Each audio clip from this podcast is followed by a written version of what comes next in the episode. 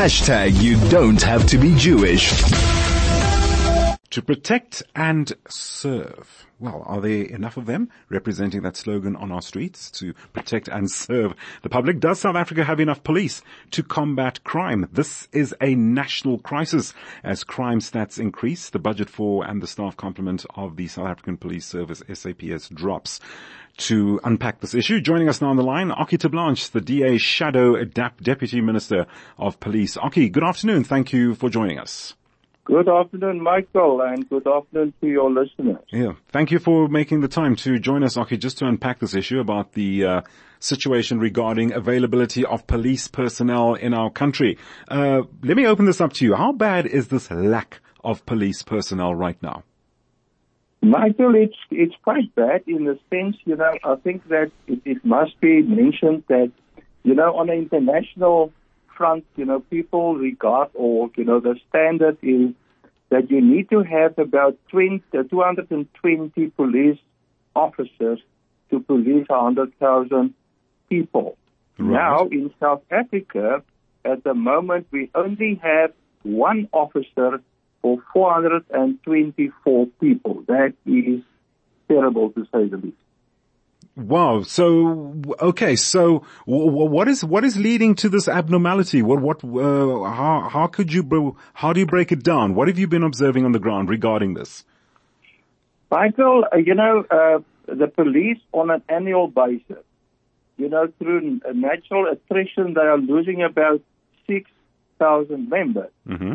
So that is quite a substantial number already. And then, you know, for the last couple of years, you know, to stay within the budget. There was a substantial budget reduction introduced on the compensation of employees. Right. That was from the 2021 financial year.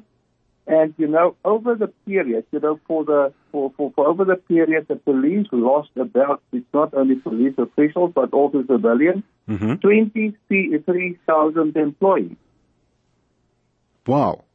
Okay, so um, which cities and areas are the most affected right now, Okkie? You can just give us a, a, a well, a, a, well, a pretty comprehensive breakdown on that. Yeah, you know, it's a, it's a national, it's a national problem. Mm-hmm. But you know, we are dealing with, um, you know, people. Uh, there are new dynamics. You know, for instance, people are sort of moving to to the urban areas to find, you know, jobs and people are even, you know, moving from province to province. Mm-hmm. So that is really, it, it, it's a new phenomena or, you know, an increased uh, issue this. And, you know, obviously now you find yourself in a position that some, uh, some areas and some places are, let's call it overstaffed and over-resourced, while other people, you know, in other areas are not that fortunate and really are in a desperate position. So, so that sounds like an, an allocation, a strategized uh, problem that that's taking place. Um, shall we say, an organizational situation uh, going on, which is uh, exactly not helping matters very much. Yeah, you know, Michael, the South African Police Service, um, you know, have the predicament. You know, it's a national government national department rather. Mm-hmm. And, you know, policing or the management of the police, you know, is controlled nationally. Yes, the police, you know, have uh, provincial officers and also, you know, uh, local police stations and so on. But a, a serious sort of, you know, transformation of the police is needed. Um, you know, to bring the police service nearer to the people, and, you know, Michael, what is also mm-hmm. important, remember, policing is about, you know, uh, the police, you know, policing the active partner. It's about, a, you know, uh, an active, uh, is the active partner while the, the public is the passive partner. So we need to build, you know, this partnership Right. You know, where the, the public can also play a role in the policing itself. Okay, so if I can come in there, uh, Okkie, regarding, uh, as you say, the public coming in, I think a, pr- a prime example here would be, for example, well, for example, the community policing forums, who can, yes, uh, who can play, who can act in conjunction with uh, police services. But, um, there's something I wanted to run by you. Do they have that authority and leverage as police do to conduct, um, shall we say, safekeeping operations and anti-crime operations? Michael, the, short answer is no. You know, the one thing Okay, that was not- yeah, also right. neglected, unfortunately, over Mm-hmm. the, you know, quite a while, is, you know, the appointment of reservists. You know, a Yes. reservist police, uh, you know, a person can have the same powers as, you know, a normal police official, and unfortunately, that was neglected, uh, as I said. Okay, so that actually defeats the purpose of the objective because if we are short on police and we want to at least extend services, at least bring other role players into it, um, surely something's got to be done or discussed to at least uh, allocate and allow uh, external parties to conduct such uh, more effective policing activities.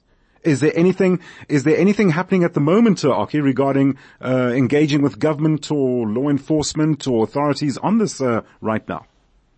Yeah, quite a, a lot of very, you know, positive, positive things happening. You know, like for instance in the Western Cape, Mm-hmm. you know, they find sort of loopholes in the current legislation and they are appointing the so-called LEAP officers, that is people appointed by, you know, local authorities and even the province, you know, to, to, to police, you know, there on that level.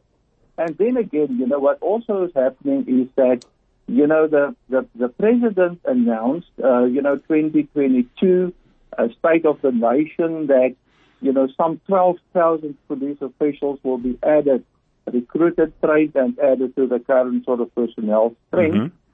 So last financial year, 9,800 people got recruited, appointed, trained, um, and you know that was extended again this financial year. Another 10,000 is also in the process to be, you know, they are busy with the training already, the first sort of batch. And yeah, so there are positive things happening at the moment, but we are not nearly there, Michael. Okay, um, looking at uh, w- one wanting to enter the policing profession, um, do you find there's an eagerness of uh, people to want to join the police uh, services, given you know the crime levels that we're dealing with, the rules and procedures? Uh, could this be putting off recruitment? Looking at that uh, at that at that aspect. Michael, there's really, you know, an eagerness. I think it's not a strong enough word. Just you know, to put it in perspective, the last you know 10,000 posts when that got uh, advertised, Yes. you know, the police got more than 500,000 applications. Just Wow. think about it. Okay. Now so- you must sit through that number Right. and, you know, to appoint the right people. Okay. So at least that, that's a positive thing. And, uh, yeah, it's strange now you're appointing the right people and what are you, so basically you're saying now it's also a, an issue of budget from an employment perspective to get everyone on board and of course to allocate personnel correctly as you alluded to earlier on, getting, you know, places to have, um, uh, correct uh, police uh, personnel uh, stat- uh, statistics. Yeah, you know, really, uh, you know, what also happened is that an additional amount over the, you know, the, the MPF, you know, cycle, uh, you know, got added 5.7 billion rand. So there is, the money is allocated. Right. Okay. So the people need to get trained. But remember, when you have, you know, a new person trained, you know, uh, if, if such a person needs expertise, and unfortunately, you know, the police also lost 2,800 very, very, you know, middle management people, you know, they offered very, very lucrative severance packages at the time to remain within the, the ceiling for, you know, compensation of employees. So it will take a while. You know, the people that um, must hand down the baton, um, you know, unfortunately, quite a few of them left, and that is a pity, and that will take some rebuilding to be done. Oh, Lockie, we just hope now that, uh, as you say, if there's budget and people very eager to join the police services, that I think it's a question of allocation and uh, distribution. That's uh, what's key to ensuring that at least there's uh, sufficient personnel to police various parts of the country. Okkie, we're going to have to leave it there. Thank you so much for taking the time uh, and joining us this afternoon just to give us some background as to what is happening uh, regarding police statistics, enough police being able to serve and protect uh, the communities. DA Shadow Deputy Minister of Police, Okkie Terblanche joining us there on the line. What are your thoughts on that? What do you think one can contribute as we as we spoke about from the community policing forum? How can we uh, participate more effectively and uh, contribute more sufficiently to policing our communities?